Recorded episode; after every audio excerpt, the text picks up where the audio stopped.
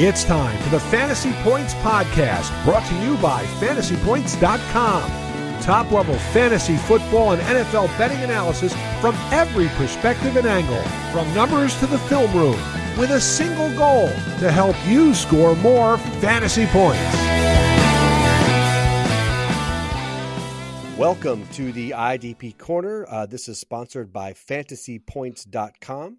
My name is Justin Varnes, one of the IDP analysts on fantasypoints.com. And with me, as always, is our other IDP analyst and projection specialist, Mr. Thomas Simons. How you doing, Thomas? I'm doing all right. You woke me up from my uh, labored sleep of the off season. Listen, uh, we on the East Coast, we move quick on the East Coast. It's you know, it's I've already had lunch. You're just waking I, up over there. I feel like I'm hi- I'm coming out of hibernation. well, uh, speaking of coming out of hibernation, uh, things are starting to look pretty good for um, the NFL season that's uh, upon us. We've got the draft.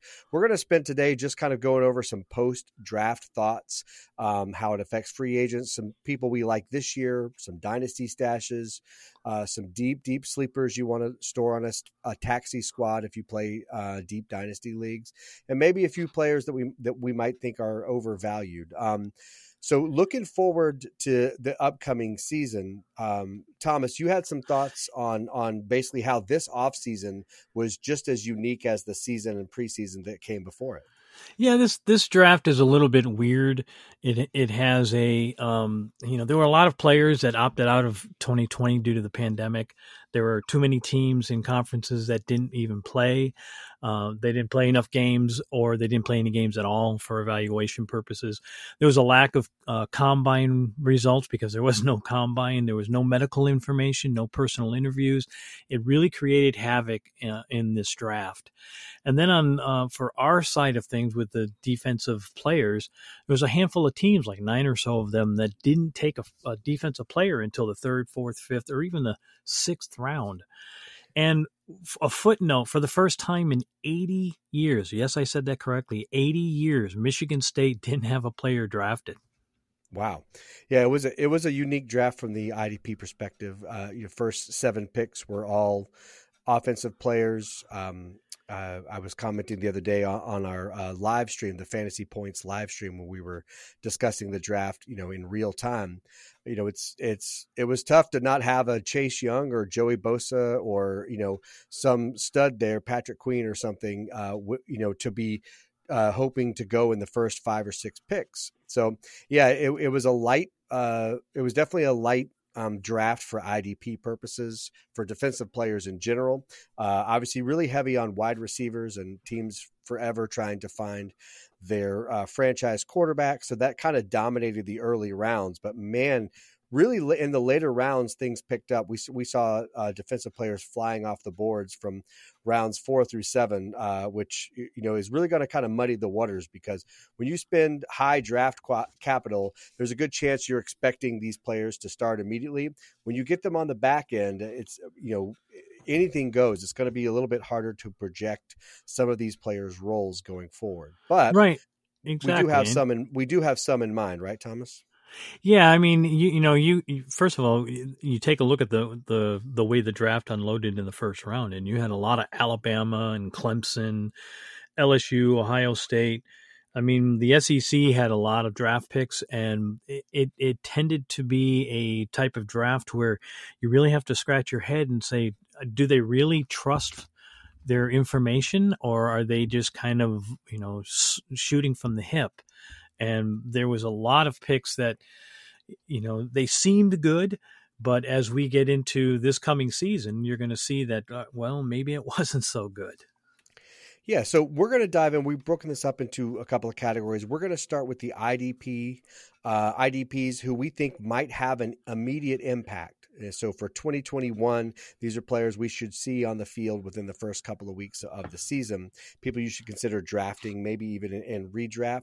Um, not there's not many of them, uh, and matter of fact, I only have one cornerback on this list, so I'm going to start with that cornerback. He was actually the first defensive player to to be pulled, and that was Jaycee Horn, son of Joe of, of Saints wide receiver Joe Horn.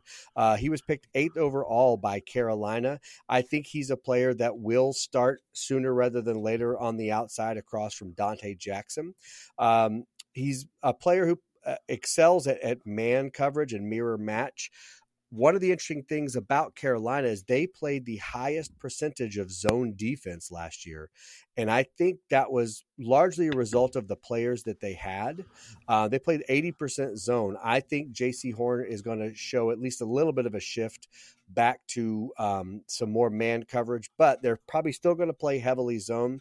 I also like that uh, uh, Horn playing across from Donte Jackson will get picked on a lot. That is an um, that is a, a, division that is a conference that um, throws the ball a lot, particularly in that division. So I expect Horn to be tested, uh, as I like to say with rookie players, early and often. Uh, he's definitely my like uh, rookie corner um, coming into this into this season. Part of that is because we've talked before about how um, how your chances of being IDP relevant as a cornerback drop precipitously after about pick number 35 to 40 after that it's it's a wasteland. So but if you go in the in the early rounds or sorry if you go early in the first round there's a good chance they're going to see a lot of action. My only issue with horn is that he's not the he's not a a consistent tackler at this point. We do think he's got a, a, pretty decent tackle floor, but we definitely like to see his tackling technique improve a little bit. Uh, that's the only spot for me that I've got concern. Otherwise, he's probably going to be out there week one uh, with a full training camp, and uh, yeah, they're going to be yeah, throwing I, that at him a lot. I could see him starting right out of the gate, and at least in the in the nickelback position, if not starting, like you said, opposite Jackson. And he'll probably play with a chip on his shoulder after um, the national TV, both ESPN and the NFL network, kind of snubbed him when he was drafted. They just declared his pick and then moved on without discussing him. I mean, it was such such a blatant ignorance or, or ignoring of him that that his father Joe Horn got on the social media and just blasted them about it. So he may play with a chip on his shoulder, and like you said, he's going to get picked on early because he's a rookie.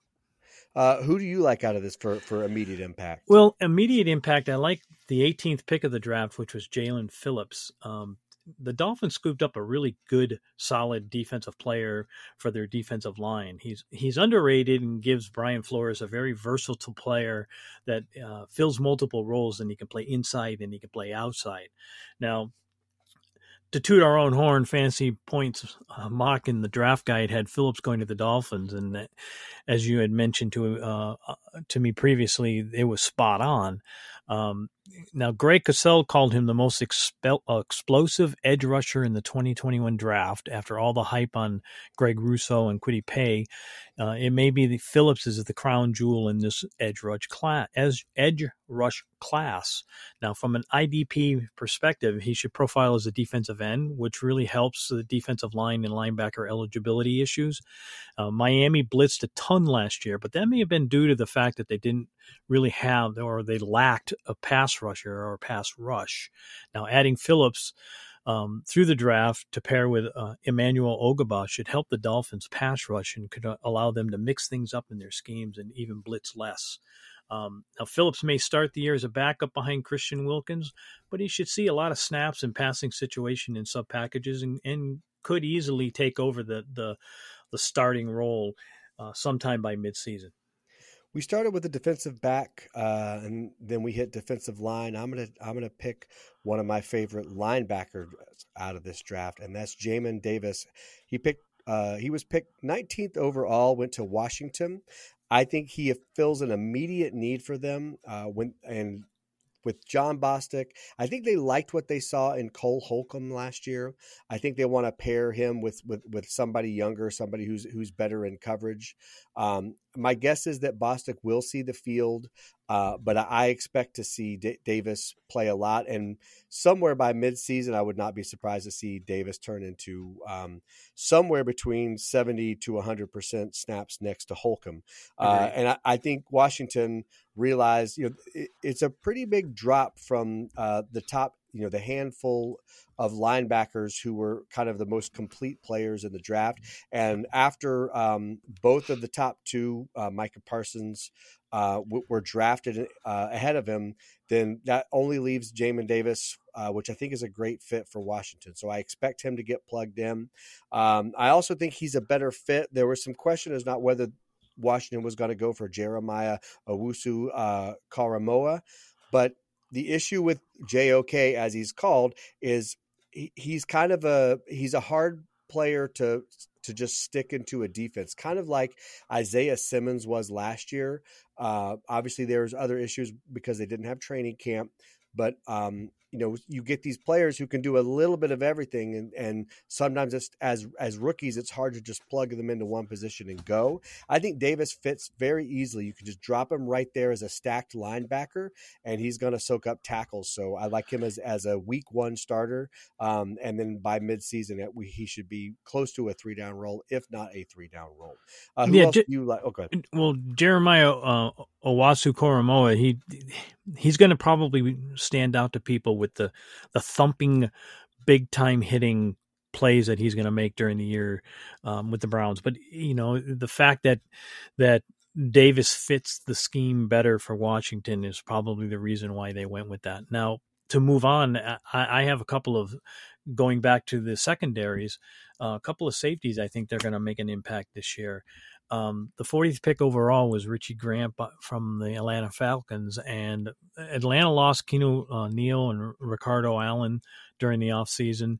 So Grant could be an immediate impact starter at safety. He's, he's kind of a uh, he's not a twitchy or explosive athlete with the high level physical traits that, that the NFL craves.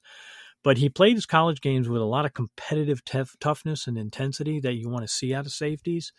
Um, his size, which is 5'11, sub 200 pounds, might be a, a concern, but his aggressiveness and hard nose attitude makes him a candidate to play in the box or closer to the line of scrimmage. Now, he has to beat out Eric uh, Harris, Jalen Hawkins, TJ Green, and, and or Duron Harmon to earn a starting job, but that could easily happen as early as mid-season, maybe even sooner. Now, Grant is a playmaker. I mean, he had uh, uh 10 collegiate INTs, so he can he's flexible enough to play either safety position, deep or in the box. Um, but he landed in a really good spot, and I, I, could see him playing more of an in the box safety for for the Falcons. Now, the 43rd per, pick was Trevon uh, Moehrig uh, from the Vegas uh, Las Vegas Raiders. Now, the Raiders have Jonathan Abram at safety, but he has a serious injury history and is not reliable. Um, the team did re-sign Karl Joseph, but there was a reason why they let him go to Cleveland last year. Now, uh, Greg Cosell said at TCU, Moehrig was predominantly a quarters safety to the field, but his overall skill set and size and athleticism profile will allow him to be both a back end safety, including post safety, where his fluid movement, uh, his play speed, and range come into play, and a box safety, where his size and tackling ability are factors. Now, Cosell's sense is Moehrig will Moehrig will be uh, best transition and likely be seen prominent, uh, prominently as a back end safety capable of playing in split safety coverages and playing post safety in single high coverages. I think he landed in a really good spot with Las Vegas. Let's move on to uh, players we think that, although they might not have an immediate impact, there might be somebody who you don't want to grab and redraft, but over the next couple of years, we're going to see them emerge uh, as players that are, are going to dominate the IDP landscape. Um, keeping with our uh, defensive back scheme here or theme lately, uh, the ninth overall pick, the player that went just after Jaycee Horn, uh, was Patrick Surtain. Uh, he went to Denver. I love the the landing spot there. I uh, this is a player um, who is probably one of the more complete uh, corners in the in the draft.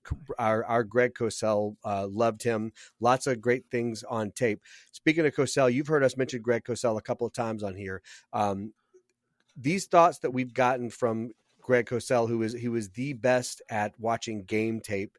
Uh, he's a legend in, in, in that respect. Big he's got a draft guide uh, that's on fantasypoints.com. Uh, so if you can subscribe to fantasypoints.com, you can download uh, a PDF of this uh, of this draft guide. It's profiles over 200 college players, and um, man, Greg does such a great job of not only breaking down the tape um, what I love about his analysis is it's so um, measured and objective. You you rarely see him uh, overhyping a player or you know loving or hating any player. He just he just says what very, he sees. So very could, detail oriented, and that's that's specific for what we really need and absolutely. what we rely on and obviously he does you know mostly he does offensive players so now that the draft is over you can grab that draft guide and see whether or not it's just you're a you're a fan of your own team and you want to see uh, what what traits Greg Cosell thinks that your um, draft pick might be bringing to your team, but also you know dynasty on the offensive side as well. So lots of good stuff in there. Um, but back to Cosell, he loves Patrick Surtain. I mean, Surtain played uh, in Alabama, so he's used to that kind of pro style defense. Um, he can play uh, man. He can he can play off. Uh, he he fills a, a, lot of needs, and Denver really needed uh, to get younger on uh, at cornerback. Now they speaking of younger, and this is the issue. They've got some talented veterans. They've got Kyle Fuller and Ronald Darby, and that's to go with uh, Bryce Callahan, who's somebody who spent a lot of time in the slot. So the season might start with Fuller and Darby on the outside and Callahan as, as the slot. Uh, and it might take Surtain a while. It might even be a year or two before he's a, a full time player on the outside, but that is what they expect him to be. Um, and uh, Denver is basically a pretty even split between man and zone coverage. Uh, Surtain's comfortable doing both of those. I think he's eventually going to be an outside corner uh, and somebody we can rely on uh, in our cornerback heavy leagues. Yeah, I'm going to go back to the defensive line, or actually the edge, uh, on this next discussion, and it was with the 31st pick from the Ravens, and it was I'm I'm going to say it Odafe Jason Oweh, and now every we know him as Jason, but according to Oweh, it's that's his middle name, and he prefers to go by from his first given name, which is Odafe. And so you'll hear people saying Odafe Oweh, and, and you'll wonder, well, what happened to Jason? Well, that's the reason why.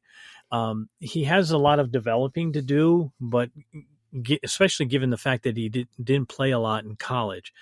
But he's a 6'5, 4.4 or 4'4, 40 guy that uh, has a great change of direction. And, and, you know, he also has good bend, which is an awesome combo for an edge rusher.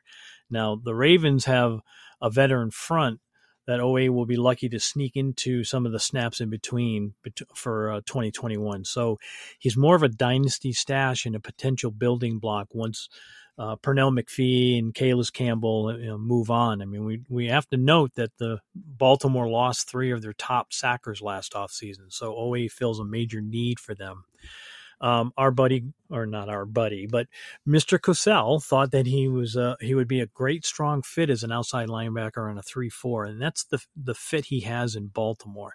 Uh, there was also something that um, Cosell said um, uh, that was Oweh had zero sacks last season and really didn't uh, or doesn't have a college a ton of success in college, but Oweh fits a similar profile to to um, Danielle Hunter from uh, Minnesota, who managed four and a half sacks in college as an underdeveloped but physically gifted player. Now, Odafe is the first name, as I mentioned.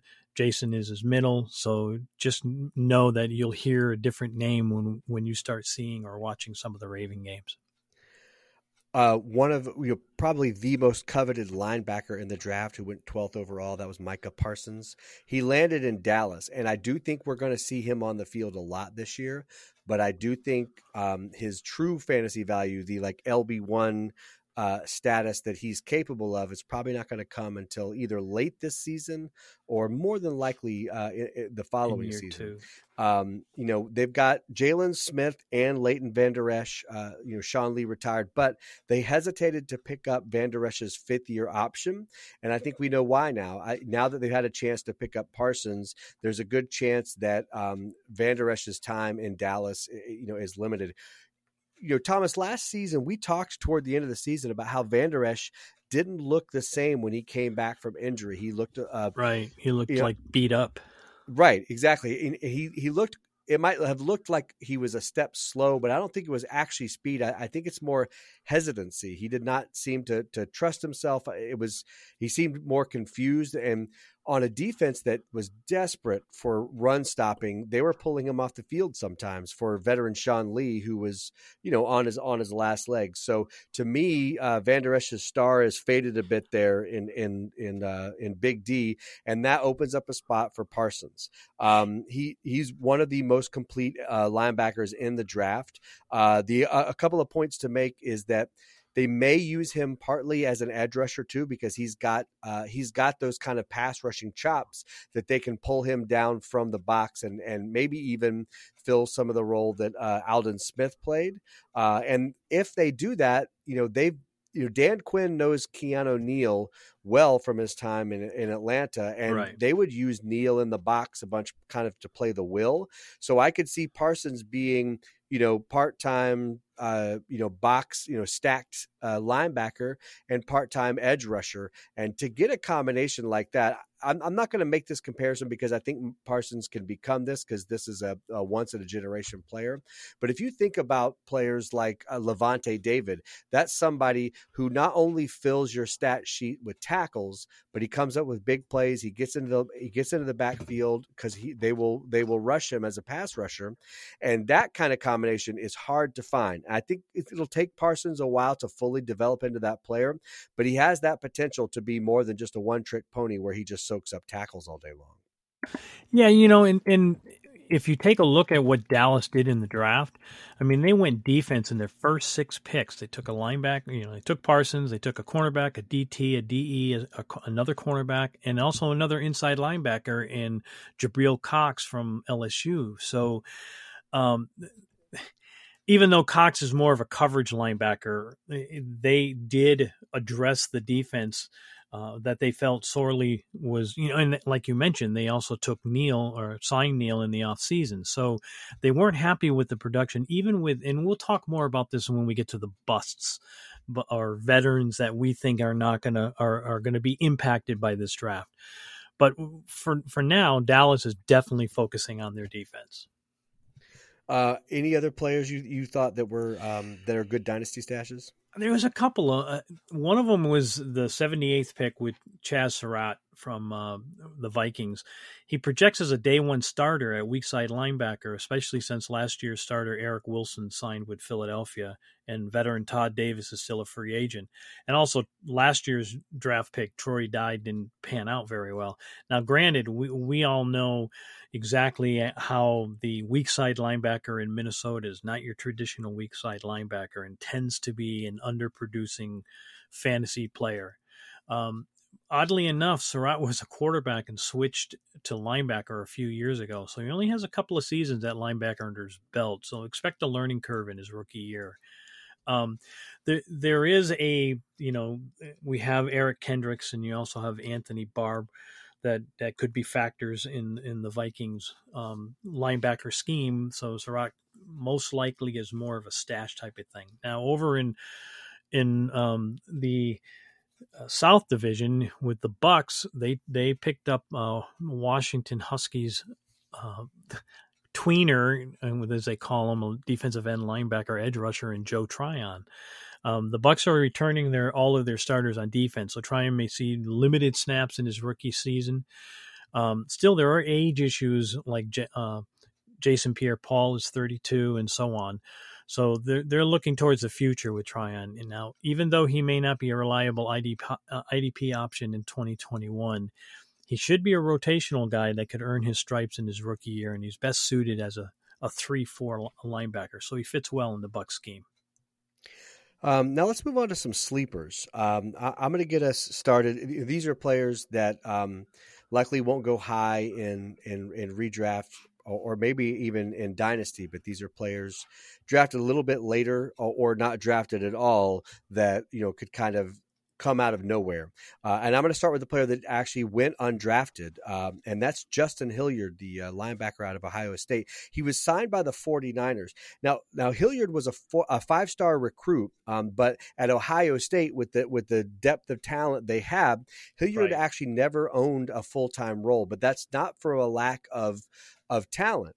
Uh, there were just guys in front of him, and um, uh, was particularly impressed with his ability to cover man to man on on tight ends and running backs, which, as we know, is highly coveted these days. Um, you know, offensive coordinators are forever trying to get their um, their scheme set up to where they can match a linebacker across from one of their running backs and tight ends. So I think Hilliard in time will develop into a player who can help in coverage. And if, and if he can continue to grow as a stacked linebacker, I love seeing him next to Fred Warner for years to come. And, and it's really that it's the fact that they're not completely sold on what's going to happen next to Fred Warner. They love Fred Warner. Also, this is a new defensive coordinator, right? Robert Saleh has moved on to his head coaching job for the Jets.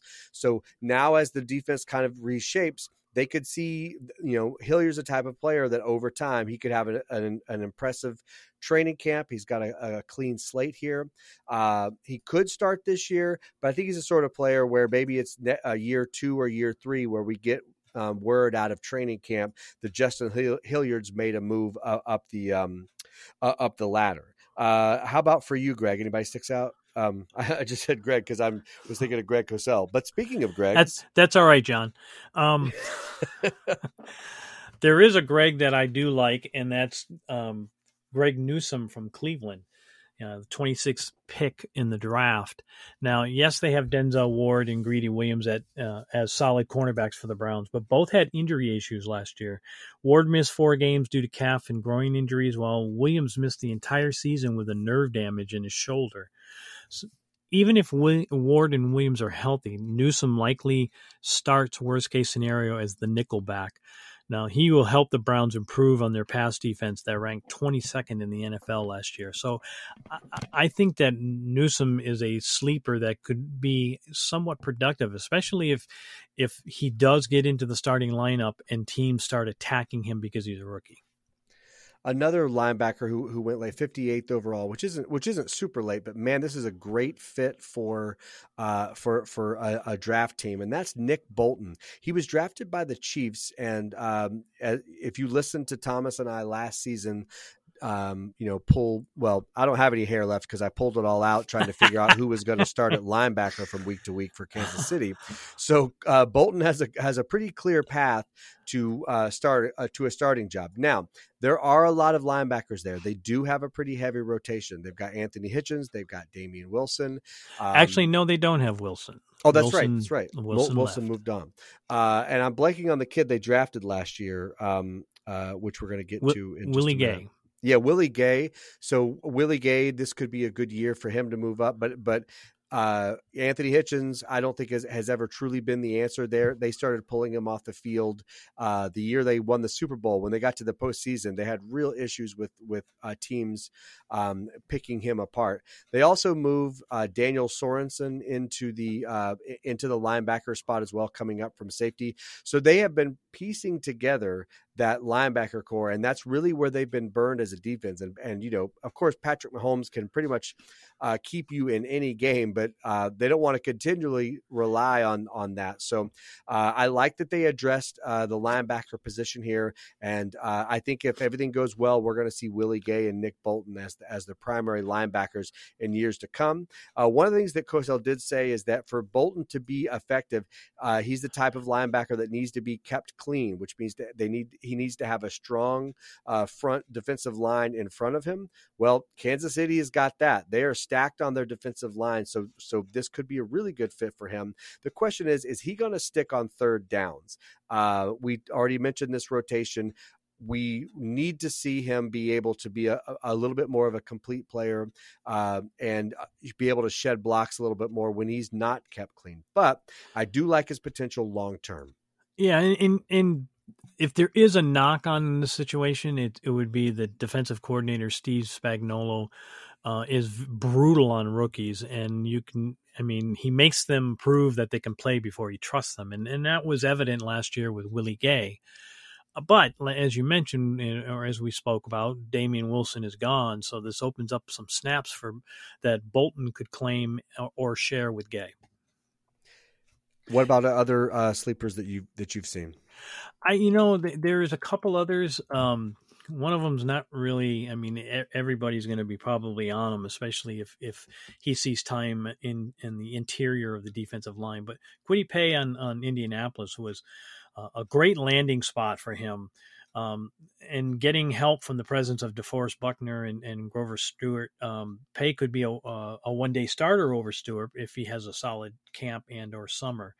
Now, uh, Cosell mentioned that there's still much to unlock, both athletically and physically, with Paye, as he has the traits to profile uh, to develop into a quality edge rusher, with speed to power being his foundation, plus efficient hand usage to pay, uh, play off contact, in addition to working inside at defensive tackle. And now that's the key to, to Paye is the fact that if he can move inside and play defensive tackle along with Buckner and or Stewart moving up and down that line of scrimmage is going to create matchup problems with opposing offensive lines. And, and with some solid coaching from the staff and these veterans, Paye could help the, the Colts improve on the lack of pressure that they had in 2020. Now, again, he can play inside and out, and that could help its snap count. Now, another uh, player is um, 60th pick, Pete Werner uh, Werner from the New Orleans Saints. Now, the Saints have been seeking a reliable three down middle linebacker for ages, and they, they may have found one in Werner. He likely starts at weak side linebacker in his rookie season with Demario Davis inside and um, Baun from Wisconsin on the on the other on the strong side. But he should work his way into the middle as early as year two. Um, he has the athletic physical traits uh, to be a three down linebacker. So this is something I, I, know that Greg Cosell had a, a big write up uh, in on Werner in our draft guide. So check that out, and you'll see that Werner could actually see some snaps, uh, significant snaps, 30, 60 percent or more, as early as day one. Now let's move to the uh, other side of the coin, and these are players drafted uh, in either in the first round or the first couple of rounds um, that are big names that might not get off to a fast start and might even flame out altogether. I know you've got a couple on your list, right, Thomas? Yeah, the the, the first place is a is a double shot, um, and it's the Buffalo Bills, and, and with the 30th pick, they took Gregory Rousseau, and then later on they took Carlos Basham, and they're both edge rushers. Now, with veterans Jerry Hughes and Mario Addison as their primary edge rushers, uh, these young, getting younger makes sense, but you know, especially with their their Super Bowl window uh, window just now opening, um, it's still a problem for Rousseau and Basham. Now, Rousseau missed almost all of 2018 with an ankle injury, tore up the league in 2019, and then opted out last year. Now, Basham was a four-year starter at Wake Forest, but the term tweener keeps cropping up when when people discuss Basham. Now, the problem that you have is that they're specialized edge rushers, and you know they did that last year in the draft and they barely used their draft pick last year. So is is either of these two going to actually see significant time on the field? Now Rousseau is a, a project had a horrible pro day. He has physical traits in being 6'7 266 but he has very limited pass rush moves and greg cosell found his tape to be very inconsistent. Now Basham is raw and has plenty of room for growth, but and and he could see more time at, at, at defensive tackle than um, on on the outside, and and that doesn't bode too well when you have limited snaps and you're forced to rush from the the inside position. So these two could be kind of bust, or at least lean towards that, especially in the first year. Yeah, the other think, player. Oh, I'm sorry. Go ahead. No, I was just going to say I, I think um, as more and more teams get to a point where they are trying to rotate defensive linemen. This is something we talked a lot about last season. And the idea that to find a, defensive lineman that plays 80 plus, you know, percentage of snaps, uh, that's becoming a rare, more and more rare to, to find that. And Rousseau and Basham, uh, I mean, it's hard to see them becoming that type of player. Their chances are they will be, you know, specialists. They'll come down. They'll come in either in sub packages, maybe on a, you know, on a on a blitz heavy or you know a heavy package on a third down where they're trying to get as many pass rushers on the field at once. And I'm, we're not saying that they won't get out there and make some plays for the team, but Um, right. It's hard enough to rely on a defensive lineman every week. They're already inconsistent in terms of their production. That's just they're like tight ends in that way. But in in uh, in Buffalo, I was like like you know Thomas, you know, as you were saying about their Super Bowl window here opening, um, they're you know they're going to be careful uh, to to not stick these younger players out on the field where they're going to make big mistakes in the run game. Um, and I could see both of these players contributing over the next couple years, but for them to really earn a, a full time role, something you can count on in fantasy, I think is going to be hard to come by. There's just there's there's a lot of other talent. There's veterans on the field, and as you were just mentioning, they've already established a pretty heavy rotation, and these guys will be part of that rotation, but they're likely going to be on the outside looking in when it comes to consistent snaps. Yeah, and, and they, they I mean last year they went after AJ Epenesa and, and he saw a limited amount of time when we thought, well, we're not quite sure how they're going to use him. Well, we saw how he, how they used him, and I could see the same thing happening to Rousseau and Basham this year. The other guy I was thinking about was um, Caleb Fraley from or Farley from the Tennessee Titans, the 21st pick overall. Now, we had seen in in the first round, um, Horn went first, and then Surtain went second, and Farley went third. And there were concerns about Farley's recent back surgery uh, going into the draft, and it may be why he was the third cornerback taken off the board and not the first. Uh, this is especially true when you consider that Farley has had two back surgeries and a surgery on a torn ACL before he's even taken his first NFL snap. Now, if Farley is is healthy, he could be a day one starter for the Titans, who have a, a serious lack of depth at cornerback. Still, this injury history makes him a very, very strong candidate to be a bust. All right, and finally, we're going to wrap up with just uh, a, a, real short segment here on some of the veterans uh, who who are likely affected by the draft. Uh, we've already talked a little bit about this, but Thomas, I know you have some more thoughts on what's going on in Dallas in terms of their linebacking rotation. Well, we've already talked about the fact that Vander Esch and uh, Vander Esch didn't get his fifth year option renewed uh, or signed up. And Jaylon Smith, they were not happy with exactly how Smith handled the inside. They, he he felt overwhelmed, or they felt that he was overwhelmed during the the season. You, you know they they went and got uh, Allen, who's a, a, safety but could be playing a lot of time in the box at a linebacker position.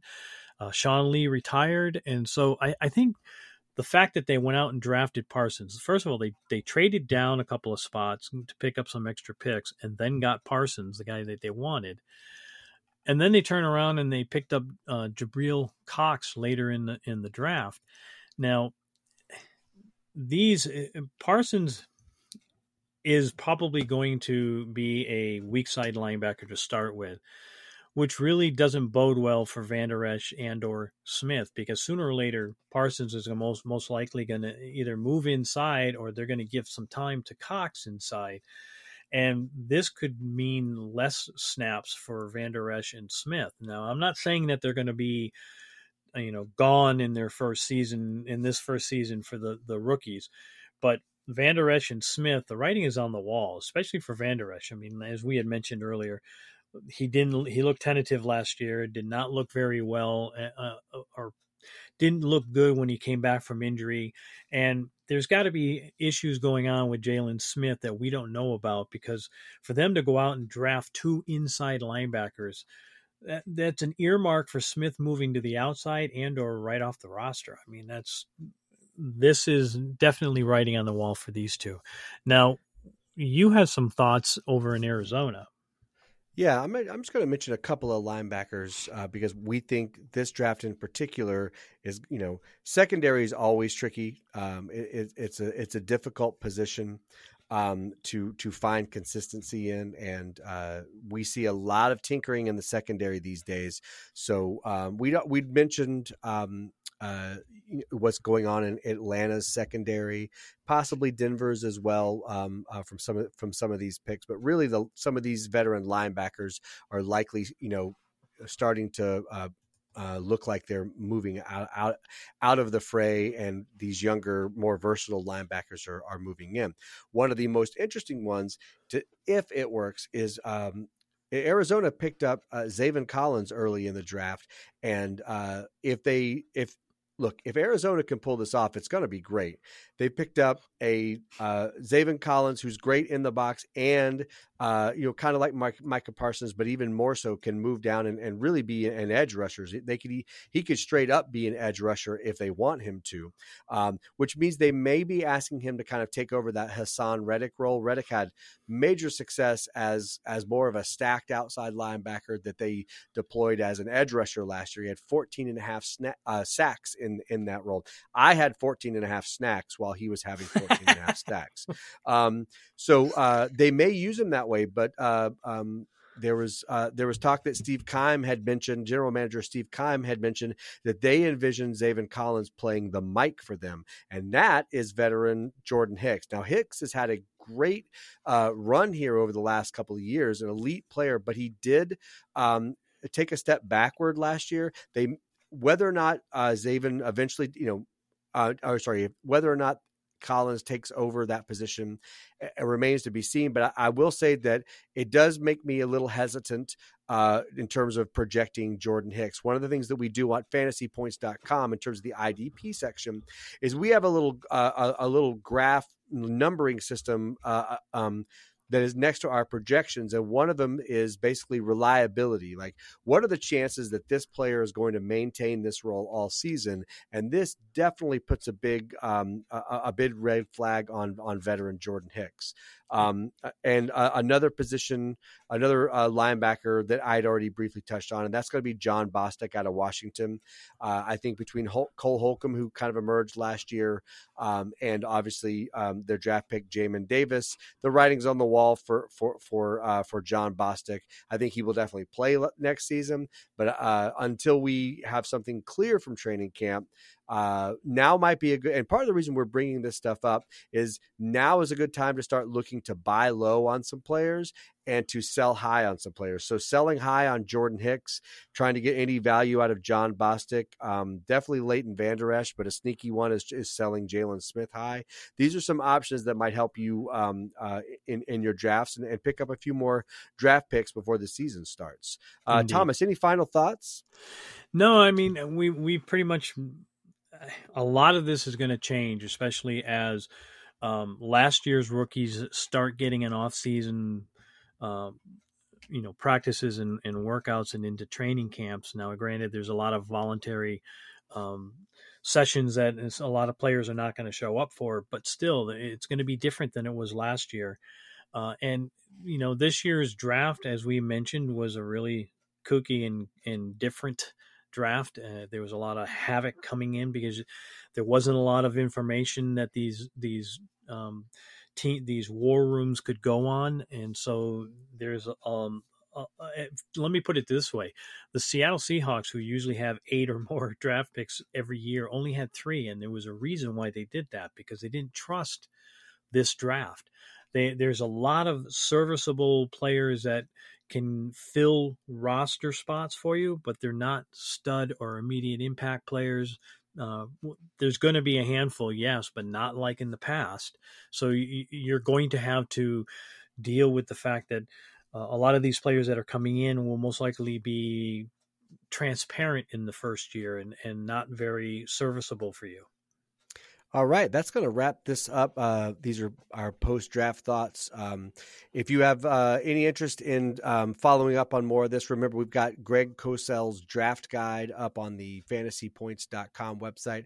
Uh, Thomas and I locked down the IDP part of the of the site, but obviously on the offensive side, Dynasty, Devy, all that stuff's covered by some pretty heavy hitters, led of course by the legendary John Hansen, Joe Dolan, Graham Barfield, um, you know, uh, Scott Barry. It goes. The list goes on and on. Tom Brolley, and we've got a, a, pretty diverse group here that, that's bringing a lot of information from the analysis, from the film study, um, even even betting. So it's, it's a it's a pretty uh, impressive group, and Thomas and I are, are certainly just proud to be a part of it. But we're trying to to um, continually raise the IDP game.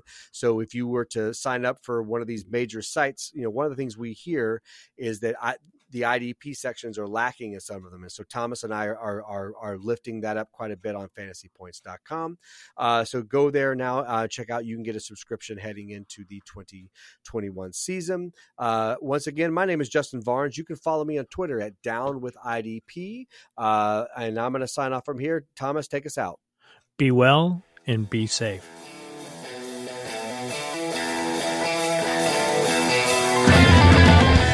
Thanks for tuning in to this edition of the Fantasy Points Podcast. Remember to subscribe, rate, and review on your favorite platform.